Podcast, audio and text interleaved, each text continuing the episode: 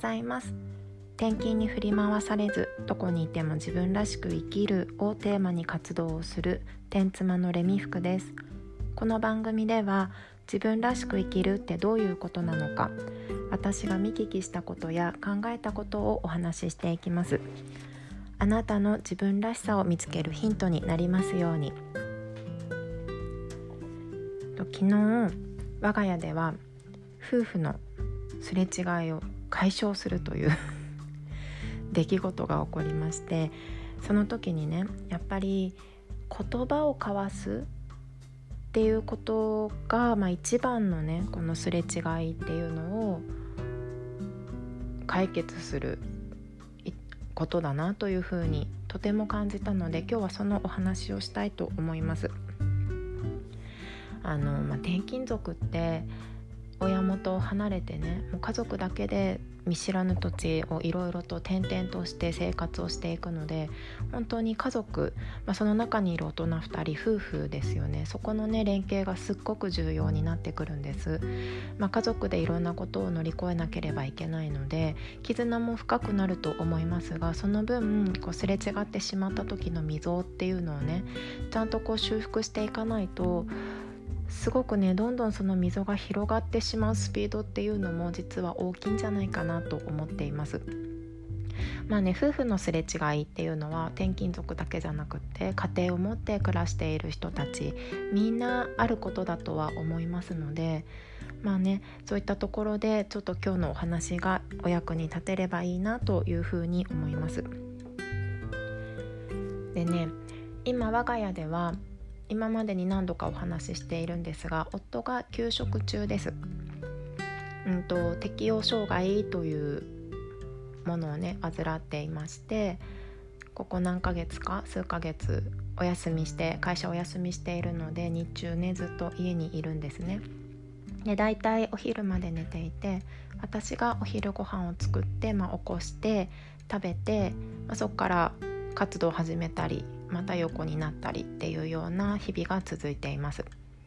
まあ、今は彼にとって心も体も休める時期だなというふうに私は思っているので基本的にね自由にさせているのがいいんじゃないかなと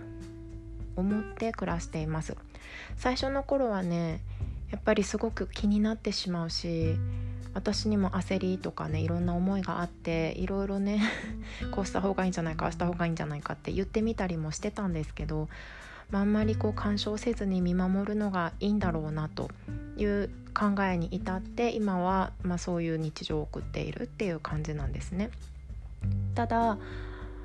お昼に起きてきて、まあ、ご飯食べてそのままふらっとまたね寝室に戻っていったりとかこうゲームを始めてねずっとテレビの前に画面の前に座ってたりとかまあ他にもちょいちょいいろいろ気になるところはあったんですけど私はねそういったところにちょっとイライラしてたんですよ。なんかこうごちそうさまの一言もないのかなとか ま言ってくれる時もありましたけどねもうなんかそんなにずっとね画面に向かっていてよっぽどそれの方がね大事なんだなっていう風に思ってみたりとかねしてたんです。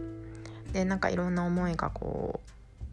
ちょっと私にも溜まってきてなんかもうちょっと辛いなっていう風に思うところまで来ていたんですがそれをねなんで自分はそう思うのかっていうのを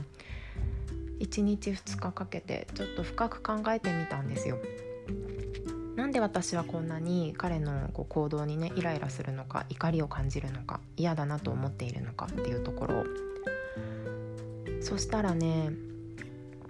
最終的にたどり着いたのが私というなんか存在を無視されているようで悲しかった傷ついたっていうのが出てきたんです一番こうコアな部分大元の部分として。なのでそれを直接そのままの言葉で伝えてみました。そしたら向こうはね驚いていてそんなつもりはないよっていう風に言うんです。まあそれもねきっとそうなんだろうなっていうのも私はうすうす思っていたけれどもあやっぱりそうかとは思いましたが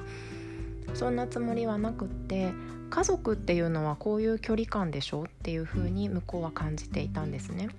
お互いにみんながそれぞれ自由なことをして過ごすというのがそれが家族でしょうという感覚価値観でした。まあ私もねおおむね同意なんだけれどもそれでいいんだけどあまりにもこうね なんだろう私がねその場にいないかのように振る舞われること行動されることはとても私は傷つくよっていうのを伝えたらなるほどそうかと私の気持ちは伝わりましたでまあじゃあ彼はね別にそういうふうには思わないんだけど私がそういうふうに感じるんならこれからこういうふうにしていこうっていうような話をすることができたんですね。まあ、これにて今回のことは一件落着っていう感じではあるんですけど何が良かったのかっていうのをちょっと紐解いていこうと思います。うん、あのやっぱりそれぞれの持ってる価値観っていうのは違うその温度温度感とかも違うので言葉にして伝えないと伝わらないっていうのがまあ大前提だなと思うんですがその伝え方ですよね問題なのは。うん、私ねこの感覚を結構結婚してから長い間持っていたなと思うんです。この相手にねイライラすこ同じような理由でイライラするっていうことを多分78年前くらいまで遡ってもそういう風に感じてたなっていう記憶があるので 結構長いことを思ってたんですけどそれがね今回ようやく本当に自分の気持ちを伝えることができたなっていう風に思いました。で伝える時のポイントが2つあってねそのうちの1つが感情的に伝えるのではなく感情を伝えるのが大事ということなんですね。感情的に伝えるっていうのはこう怒ってねわーわーわーわー相手に向かって言ったりとかも泣きながらあんまりも言葉になんないけどただただその感情をぶつけるっていうような感じですよね。ではなくって自分がどう思っているのか感情を伝えないと相手には伝わらないよと